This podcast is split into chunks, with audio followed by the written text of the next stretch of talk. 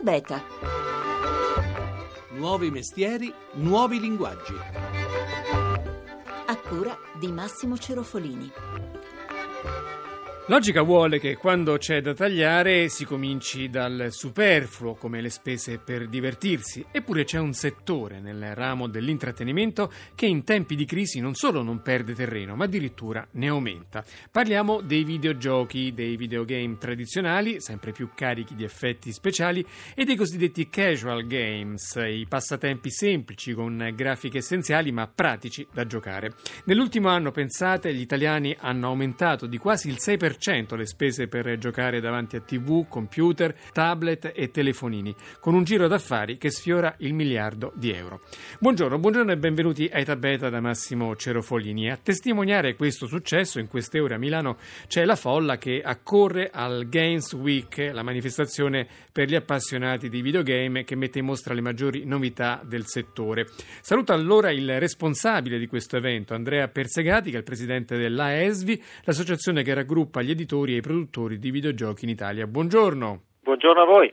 Allora, tanta folla lì al vostro salone a corsa per vedere le novità che esploderanno soprattutto nel mercato natalizio. Quali sono anzitutto i titoli più attesi? Ma eh, i videogiochi, un po' come l'industria cinematografica, mantengono eh, le perle per la stagione natalizia. Qui a Games Week questa settimana vediamo tutti i giochi di prossima uscita, sia per un tipo di consumatore già avvezzo al videogioco e quindi esperto, sia per videogiocatori casuali. Ma allora non ci può fare qualche titolo? Diciamo che fondamentalmente tutti i titoli che noi conosciamo si ripresentano con una nuova veste e con dei nuovi contenuti e con un nuovo tipo di interattività e di realismo. Per esempio, il, cal- il nuovo gioco di calcio di Electronic Arts, FIFA 14, inserisce dei nuovi elementi di elettronica, di intelligenza artificiale e dei nuovi elementi di grafica, per cui il videogiocatore sentirà, si sentirà ancora più a suo agio e avrà la sensazione di giocare per davvero, piuttosto che eh, Call of Duty, che è un gioco sparatutto, eh, più tipicamente usato dai videogiocatori, inserisce una nuova novità che è quella della presenza di un cane combattente che si avventura all'interno del gioco. Tra i giochi cosiddetti d'avventura, quelli che in pratica costruiscono delle storie, si moltiplicano giochi con più finali, come a dire che poi chi gioca che decide l'esito della storia. Il bello del videogioco è il motivo per cui il videogioco è un, strumento di intrattenimento che continua a, a, crescere e che è un'esperienza lunga, è un'esperienza personale, è un'esperienza che non solo si subisce ma dove il videogiocatore si immerge totalmente e dove alla fine può dare il suo contributo. In più aumentano anche le interazioni su internet, qual è il ruolo che gioca il web nel, nel giocare questi videogiochi di grande impatto? Web gioca un ruolo di, di, unione e di coesione, mentre in passato il videogiocatore era visto come un, un soggetto che si chiudeva nella propria camera da letto e giocava da solo, questo è sempre meno vero. Il videogiocatore oggi è o un ragazzo che gioca con i genitori davanti al televisore nella sala da pranzo e quindi da strumento di separazione il videogioco è diventato uno strumento di coesione anche nell'ambito familiare di diverse generazioni, oppure collegandosi ad internet riesce a scambiare esperienze di gioco con persone che stanno dall'altro capo del mondo. Senta, lì al salone grandi aspettative anche sul fronte delle console, gli apparecchi poi con cui si gioca qui. Qual è la partita tra le grandi case? Uh, allora, quest'anno al salone presentiamo in anteprima due nuove console, la nuova console di casa Sony che è la PlayStation 4 e la nuova console di casa Microsoft che è la nuova Xbox One.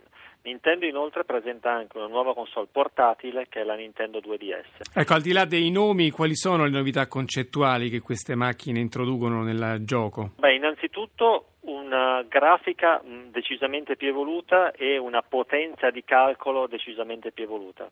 Rendono quindi possibile giocare con dei giochi che sono molto più realistici di quelli che abbiamo conosciuto fino ad oggi. Qual è il futuro secondo lei del videogioco? Si, si parla sempre più di realtà virtuale in cui dire, la partecipazione alla storia è addirittura anche fisica, non più soltanto strumentale. L'interazione fisica per il momento lo vedo un obiettivo, se non parliamo di quella semplicemente tattile, giocando con una console portatile piuttosto che con un pad la vedo un pochettino remota. Sicuramente il futuro vede una maggiore integrazione, nel senso che i videogiocatori potranno giocare da soli oppure con altri in qualsiasi momento del giorno, in qualsiasi luogo essi si trovano e poi anche una dimensione più ubiqua del videogioco. Una volta per videogiocare bisognava stare per forza nel salotto di casa davanti a una console, oggi si può giocare con uno smartphone, si può giocare con un palmare, si può giocare con una console portatile dedicata, quindi le barriere di una volta sono sicuramente già state superate.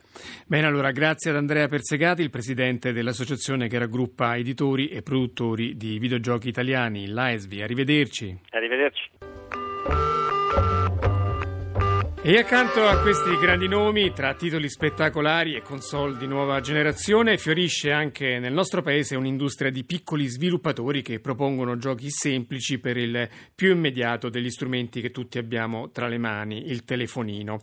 Innovatori con mezzi magari limitati, che puntano soprattutto sulla forza di un'idea capace di sbancare, come è stato nel caso degli uccellini di Angry Bird o delle parole da scoprire con Razzle. Buongiorno allora Giovanni Bazzoni, il porta portavoce degli sviluppatori italiani all'interno dell'ASV. Buongiorno. Buongiorno. Allora, che ruolo sta giocando questa fetta, come dire, di giochi semplici, di giochi così da, da, fare col cellulare nel mondo invece spettacolare dei grandi videogame? Ah, sta giocando un ruolo sempre più importante nella industria dei videogiochi, è sostanzialmente uno ormai dei canali con vengono giocati di più le creatività anche italiane, perché ci sono anche alcuni casi di successo italiani. In particolare credo che questo nuovo canale di, di diffusione dei giochi ha permesso una sorta di rinascimento nel mondo dello sviluppo di videogiochi e che l'Italia abbia colto diciamo, la palla al balzo con alcune piccole società che ora se la stanno giocando con anche realtà più grandi e affermate. Ecco, ma qual è la differenza tra l'utente tipo di questi giochini da fare sullo smartphone, sul cellulare e quelli invece da salotto, da console? Tipicamente i giochi su cellulare sono associati a occasioni d'uso rapide, frequenti, con brevi intervalli di gioco e l'utenza è fatta da giocatori casuali. Chi gioca su console tipicamente dedica più tempo e più attenzione ed è associato a una categoria di utenti che viene chiamata hardcore gamer, è un giocatore veramente appassionato eh. e quindi le tipologie di giochi su cellulare sono più immediate, più semplici e più ridotte in termini di, alle volte di complessità e sicuramente di investimenti da parte delle realtà che poi sviluppano e che quindi possono affrontare meglio lo sviluppo. Quali sono allora un po' le novità più attese? Che tipo di giochi arriveranno nei prossimi mesi? Allora, tipicamente sono giochi legati a, a, avventure grafiche, a giochi di corsa, come vengono chiamati, o giochi di puzzle. Ecco, per esempio, quali sono gli obiettivi da portare a casa? Allora, gli obiettivi possono essere completare un livello in un tempo ridotto o scoprire come risolvere un enigma sempre in un tempo ridotto. Sono quasi sempre occasioni d'uso rapide, frequenti, associate a momenti di pausa. Diciamo il riferimento più che ai grandi videogame è la settimana enigmistica. Sì, può essere anche la settimana enigmistica. Ad esempio c'è un'applicazione recentemente rilasciata che permette la risoluzione di quiz enigmistici o giochi di abilità. Bene, allora grazie a Giovanni Bazzoni, portavoce degli sviluppatori italiani all'interno dell'AISVI. Arrivederci. Grazie a voi, arrivederci. Giocare a casa col televisore, giocare in giro col cellulare, giocare al lavoro con il computer, ma cosa significa questa esplosione ludica nelle nostre vite? C'è un termine che inquadra questo fenomeno, si chiama gamification, giochizzazione potremmo tradurre malamente. E allora do il benvenuto a Peppino Ortoleva, che è docente di storia e teoria dei media all'Università di Torino e soprattutto che ha scritto un bel libro dal titolo Dal sesso al gioco. Buongiorno professore. Buongiorno. Allora, anzitutto, perché tanto successo per i videogiochi in tempi in cui si taglia sui divertimenti dal cinema alla tv ai giornali e in cui veramente di soldi ce ne sono pochi? Ma intanto cominciamo a dire che i videogiochi spesso non costano molto, anzi molti non costano niente, cioè i videogiochi per telefonino, per tablet, per strumenti mobili generalmente si scaricano gratuitamente. I soldi poi li fanno le aziende che li producono attraverso la personalizzazione che gli utenti fanno e pagano per personalizzarli o altre cose che costano pochi centesimi per volta ma che alle aziende eh, che li producono rendono moltissimo. Faccio un esempio, Io, c'è un gioco che si chiama Angry Birds, a quello che io so finora sono stati scaricati un miliardo 800 milioni di copie di Angry Birds. Calcoliamo che anche semplicemente un quinto di quelli che hanno scaricato gratuitamente questo gioco dedichi un euro al mese a eh, aggiornarli, aggiustarli, personalizzarli e vi rendete conto delle dimensioni immense di questo business. Comunque, eh, diciamo, le spese in ogni caso aumentano, quindi una spiegazione c'è. Sì, effettivamente il piacere di giocare nelle sue varie forme è uno dei piaceri caratteristici del nostro tempo, che da una parte nasce anche dalla diffusione dell'informatica, della rete, dei computer, dei telefonini intelligenti, eccetera, i quali ci invitano a interagire con loro e una delle forme più ovvie più facili per interagire con loro è giocare, usando la macchina come uno strumento di gioco e quasi come un compagno di gioco, a volte come un avversario. Più in generale c'è una tendenza tipica della nostra cultura, di cui il termine gamification rappresenta una parte, c'è una tendenza tipica della nostra cultura a trasformare in gioco molte attività che in precedenza forma di gioco non ce l'avevano assolutamente. Ecco, per esempio? I, eh, le piattaforme con cui l'esercito americano fa guidare i piccoli aeroplani a distanza, detti droni,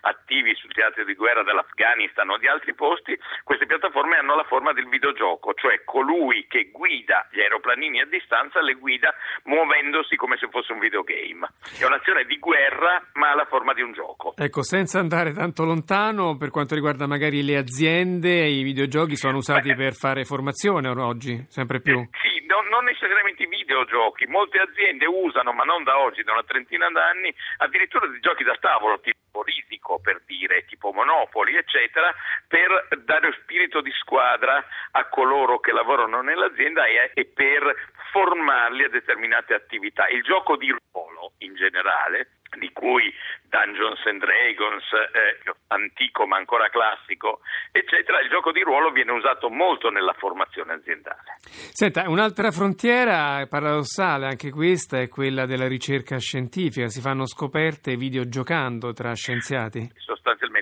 Invitano, in molti casi nella ricerca scientifica c'è bisogno accumulare molte centinaia di migliaia di dati attraverso persone che abbiano voglia di fare esperimenti. Allora, lanciando un gioco, invitando le persone a giocare con quel tipo di piattaforme, si raccolgono in pochi mesi centinaia di migliaia di dati e di esperienze. Grazie a Peppino Ortoleva, masmediologo, autore del saggio Dal sesso al gioco, un'ossessione per il ventunesimo secolo. Arrivederci. E in chiusura, come sempre, il Radio Pitch, un minuto per raccontare un'idea che vale la pena di provare. Oggi tocca a Marco Accordi Riccards, che a Roma dirige il Vigamus, il primo museo italiano dedicato alla storia dei videogame, che proprio in questi giorni ha spento la sua prima candelina. Se ci pensate un attimo, dire museo del videogioco apparentemente è strano, perché il museo fa pensare a qualcosa di antico, mentre il videogioco per definizione è qualcosa di molto moderno. Il Vigamus, il museo del videogioco di Roma, che è l'unico in Italia e uno dei soli due in Europa, in effetti non è proprio un museo tradizionale è un museo dove ritrovare tutta la storia del videogioco con gli oggetti, i pannelli, i video, ma è un museo dove giocare e rivivere il videogioco come se quegli anni non fossero mai passati e fossero qui nel presente, da Space Invaders a Pac-Man a tutti i nostri eroi dell'infanzia. E poi anche dove vivere il presente del videogioco, dove venire a celebrare i lanci dei più grandi titoli, le uscite delle serie più amate da oggi per arrivare anche al futuro dei videogiochi, perché il Museo Vigamus è l'unico al mondo che offre una sala permanente dove tutti i visitatori ogni giorno possono provare Oculus Rift, ovvero la realtà virtuale che ti immerge dentro i videogiochi. Indossando il visore entri negli occhi del protagonista e vivi le sue avventure come se fossi lui, il che è assolutamente imperdibile. E siamo alla fine, scriveteci a etabeta.chiocciolarai.it. Per riascoltare le nostre puntate trovate i podcast sul sito www.etabeta.rai.it. Vi raccomando poi di seguirci su Twitter e di iscrivervi alla nostra pagina Facebook in modo da ricevere ogni giorno i nostri aggiornamenti sull'Italia che innova. Basta cliccare sul tasto mi piace alla pagina Facebook. Grazie in regia a Emanuele Di Cavio, la linea passa alla terra da Massimo Cerofolini. Buon fine settimana, arrivederci.